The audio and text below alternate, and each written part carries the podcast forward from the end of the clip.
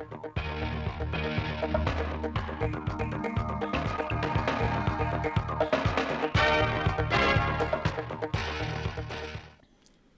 kính chào quý vị và các bạn. Mời quý vị và các bạn nghe bản tin thời sự 16 giờ của Đài Phát thanh và Truyền hình Thanh Hóa. Chương trình đang được thực hiện trực tiếp trên sóng FM tần số 92,3 MHz. Thưa quý vị và các bạn, ngày 5 tháng 1, Chính phủ tổ chức hội nghị trực tuyến toàn quốc tổng kết công tác năm 2023, triển khai nhiệm vụ năm 2024 của Chính phủ và chính quyền địa phương. Dự hội nghị có các đồng chí Chủ tịch nước Võ Văn Thưởng, Thủ tướng Chính phủ Phạm Minh Chính, Chủ tịch Quốc hội Vương Đình Huệ, Trương Thị Mai, Thường trực Ban Bí thư, Trưởng Ban Tổ chức Trung ương, các đồng chí Ủy viên Bộ Chính trị, Ủy viên Ban Bí thư, Ủy viên Trung ương Đảng, các thành viên Chính phủ, các đồng chí Đỗ Trọng Hưng, Ủy viên Trung ương Đảng, Bí thư tỉnh ủy, Chủ tịch Hội đồng nhân dân tỉnh, Đỗ Minh Tuấn, Phó Bí thư tỉnh ủy, Chủ tịch Ủy ban nhân dân tỉnh dự tại điểm cầu Văn phòng Chính phủ. Phát biểu khai mạc hội nghị, Thủ tướng Phạm Minh Chính nhấn mạnh, tình hình kinh tế xã hội năm 2023 tiếp tục xu hướng phục hồi tích cực, tháng sau tốt hơn tháng trước, quý sau cao hơn quý trước, cơ bản đạt được mục tiêu tổng quát đề ra là ổn định kinh tế vĩ mô, kiểm soát lạm phát, thúc đẩy tăng trưởng, đảm bảo các cân đối lớn của nền kinh tế. Thủ tướng đề nghị hội nghị phân tích nguyên nhân thành tựu đạt được trong bối cảnh tình hình có nhiều khó khăn, những bài học để đạt được một số chỉ tiêu quan trọng như vốn FDI thực hiện, giải ngân đầu tư công, xuất siêu, thu ngân sách nhà nước, công tác quy hoạch, sản xuất công nghiệp. Tại hội nghị, các đại biểu đã nghe báo cáo về tình hình kinh tế xã hội năm 2023 và phương hướng nhiệm vụ giải pháp năm 2024. Các đại biểu ở trung ương và địa phương phát biểu tham luận, tập trung đánh giá khách quan, sâu sắc, sát thực tiễn, nhất là kinh nghiệm lãnh đạo, chỉ đạo điều hành của các đồng chí ở các lĩnh vực khác nhau. Trên cơ sở đó, bổ sung, hoàn thiện mục tiêu, nhiệm vụ giải pháp để thực hiện hiệu quả hơn trong năm 2024 và những năm tới. Sáng nay mùng 5 tháng 1, Ủy ban nhân dân tỉnh Thanh Hóa phối hợp với Ủy ban nhân dân tỉnh Điện Biên thực hiện khảo sát địa điểm tổ chức các hoạt động khai mạc và trải nghiệm văn hóa du lịch, triển lãm, hội thảo quảng bá, xúc tiến du lịch của tỉnh Điện Biên tại thành phố Thanh Hóa.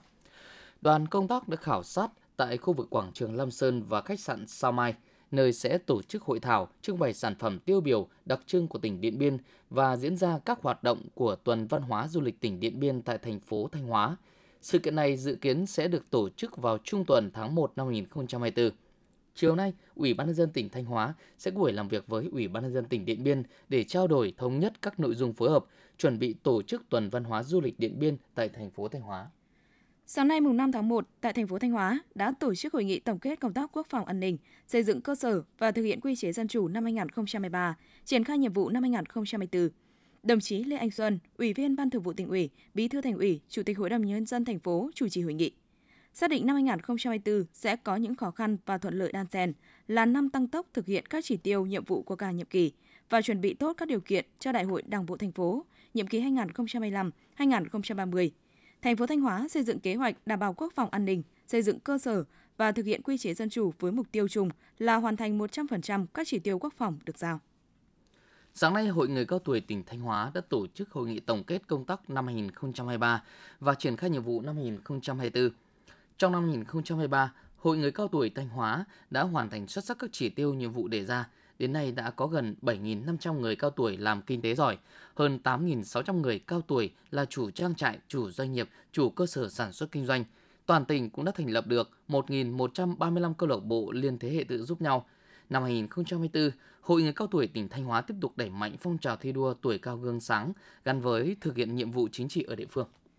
Trên địa bàn tỉnh Thanh Hóa hiện có 5 nhà máy chế biến tinh bột sắn. Một số nhà máy đang tiếp tục mở rộng thu mua tại các tỉnh lân cận mới có thể đáp ứng được công suất. Năm nay, giá sắn được các nhà máy thu mua cũng tăng cao kỷ lục, bình quân tăng khoảng 500 đến 600 đồng một kg sắn củ. Vì thế, một hecta sắn năm nay, giá thu mua tăng hơn niên vụ trước khoảng 10 đến 12 triệu đồng. Với giá sắn thu mua cao, Hoạt động chế biến tinh bột sắn của các nhà máy được duy trì ổn định. Đây sẽ là tín hiệu khách quan, giúp cây sắn có đầu ra và duy trì vùng nguyên liệu ổn định, tiếp tục nâng cao thu nhập cho người dân trồng sắn. Mới đây, Ban Quản lý Khu di tích lịch sử quốc gia đặc biệt Lam Kinh đã tổ chức hội nghị xin ý kiến góp ý hoàn thiện bài thuyết minh tour du lịch tại Lam Kinh – các chuyên gia, nhà nghiên cứu, cán bộ văn hóa tham dự hội nghị đã đóng góp nhiều ý kiến bổ ích nhằm hoàn thiện nội dung hình thức của các bài thuyết minh, giới thiệu giá trị lịch sử, văn hóa, hình ảnh khu di tích lịch sử quốc gia đặc biệt Lam Kinh và các di tích phụ cận, từ đó góp phần khai thác triệt để tiềm năng thế mạnh của di sản. Theo Sở Văn hóa Thể thao và Du lịch tỉnh Thanh Hóa, lượng khách đến với các điểm du lịch sinh thái cộng đồng ở khu vực miền núi của tỉnh ước đạt khoảng 500.000 lượt người một năm. Để phát triển du lịch cộng đồng, tạo sinh kế bền vững, ngoài cảnh quan thiên nhiên và giá trị văn hóa bản địa khác biệt, thì trước hết cần một cộng đồng đoàn kết, sẵn sàng chia sẻ lợi ích. Cùng với đó là sự song hành, chung tay, định hướng của các cấp, sở ngành, chính quyền địa phương. Phong trào xây dựng khu dân cư sáng xanh sạch đẹp an toàn do Ủy ban Mặt trận Tổ quốc tỉnh Thanh Hóa phát động đã và đang lan tỏa ngày càng mạnh mẽ ở khắp các địa phương trong tỉnh. Cùng với 15 mô hình điểm, đến nay, Mặt trận Tổ quốc cấp huyện đã nhân rộng thêm trên 40 khu dân cư sáng xanh sạch đẹp an toàn, tiếp sức cho chương trình xây dựng nông thôn mới. Theo thống kê chưa đầy đủ, tỉnh Thanh Hóa có khoảng hơn 1.000 bệnh nhân bị bệnh tan máu bẩm sinh. Bệnh tan máu bẩm sinh tập trung tại các khu vực có tình trạng hôn nhân cận huyết. Bệnh không thể chữa khỏi hoàn toàn mà người bệnh phải điều trị suốt đời. Hiện nay có hai biện pháp chính điều trị bệnh tan máu bẩm sinh, đó là truyền máu và thải sắt. Tùy mức độ thiếu sắt khác nhau mà khoảng cách giữa các lần truyền máu của bệnh nhân cũng khác nhau. Mặc dù không thể chữa khỏi hoàn toàn, nhưng bệnh có thể phòng tránh được, chỉ cần xét nghiệm trước khi hôn nhân, chẩn đoán trước sinh, nhiều trẻ đã không bị mắc căn bệnh quái ác này.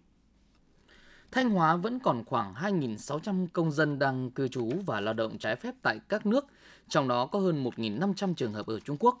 Theo quy định của pháp luật Việt Nam, hành vi xuất nhập cảnh trái phép có thể bị xử lý hành chính hoặc truy cứu trách nhiệm hình sự từ 3 đến 15 năm tù. Ngoài ra, công dân Việt Nam sẽ gặp nhiều hệ lụy như không được bảo hộ, đảm bảo quyền lợi về tính mạng, sức khỏe, tài sản, bị các cơ quan chức năng nước ngoài bắt giữ, xử phạt, đẩy đuổi vì nhập cảnh, cư trú trái phép.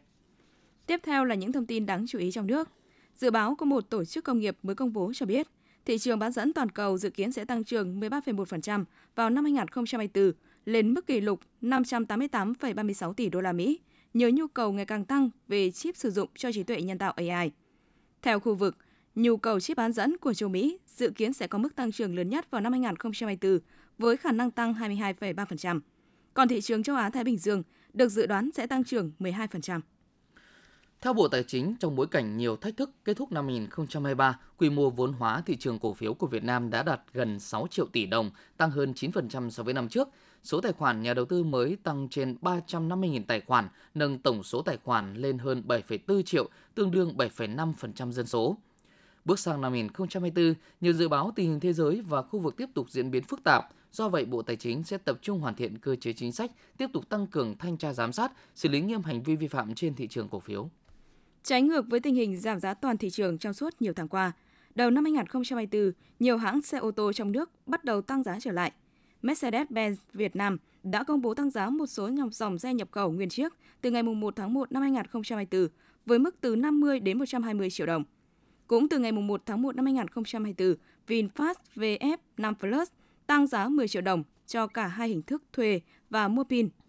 Trước đó, một loạt hãng xe như Hyundai, Pro và Mazda cũng tăng nhẹ giá một số mẫu xe. Sáng mùng 5 tháng 1, Sở Nông nghiệp và Phát triển Nông thôn tỉnh An Giang phối hợp với Ủy ban nhân dân huyện Trợ Mới và công ty trách nhiệm hữu hạn thương mại dịch vụ xuất nhập khẩu Vina TNT tổ chức lễ công bố xuất khẩu lô xoài tượng da xanh đầu tiên của tỉnh An Giang sang thị trường Australia và Hoa Kỳ. Lô xoài tượng da xanh được xuất khẩu trên cơ sở hợp đồng đã ký kết của Hợp tác xã Gáp Củ Lao Riêng, huyện Trợ Mới và công ty Vina TNT – trong đó, xuất 6 tấn xoài tượng da xanh được cấp mã số vùng trồng xuất sang thị trường Australia và 1 tấn xoài tượng da xanh được cấp mã số vùng trồng xuất sang thị trường Hoa Kỳ. Cả nước có khoảng 200.000 lái xe công nghệ, cả xe máy và ô tô. Phần lớn tuổi từ 25 đến 35, nhưng mới chỉ có khoảng 7% trong số này tham gia bảo hiểm xã hội tự nguyện. Dù có mức thu nhập, nhưng hầu hết lái xe công nghệ hiện không có hợp đồng lao động và bị hạn chế trong việc tiếp cận các chính sách an sinh xã hội đóng góp vào luật bảo hiểm xã hội sửa đổi, nhiều ý kiến đã đề xuất cần xem xét đưa tài xế công nghệ cũng như nhóm lao động trên nền tảng vào vào nền tảng công nghệ vào nhóm đối tượng bổ sung tham gia bảo hiểm xã hội bắt buộc.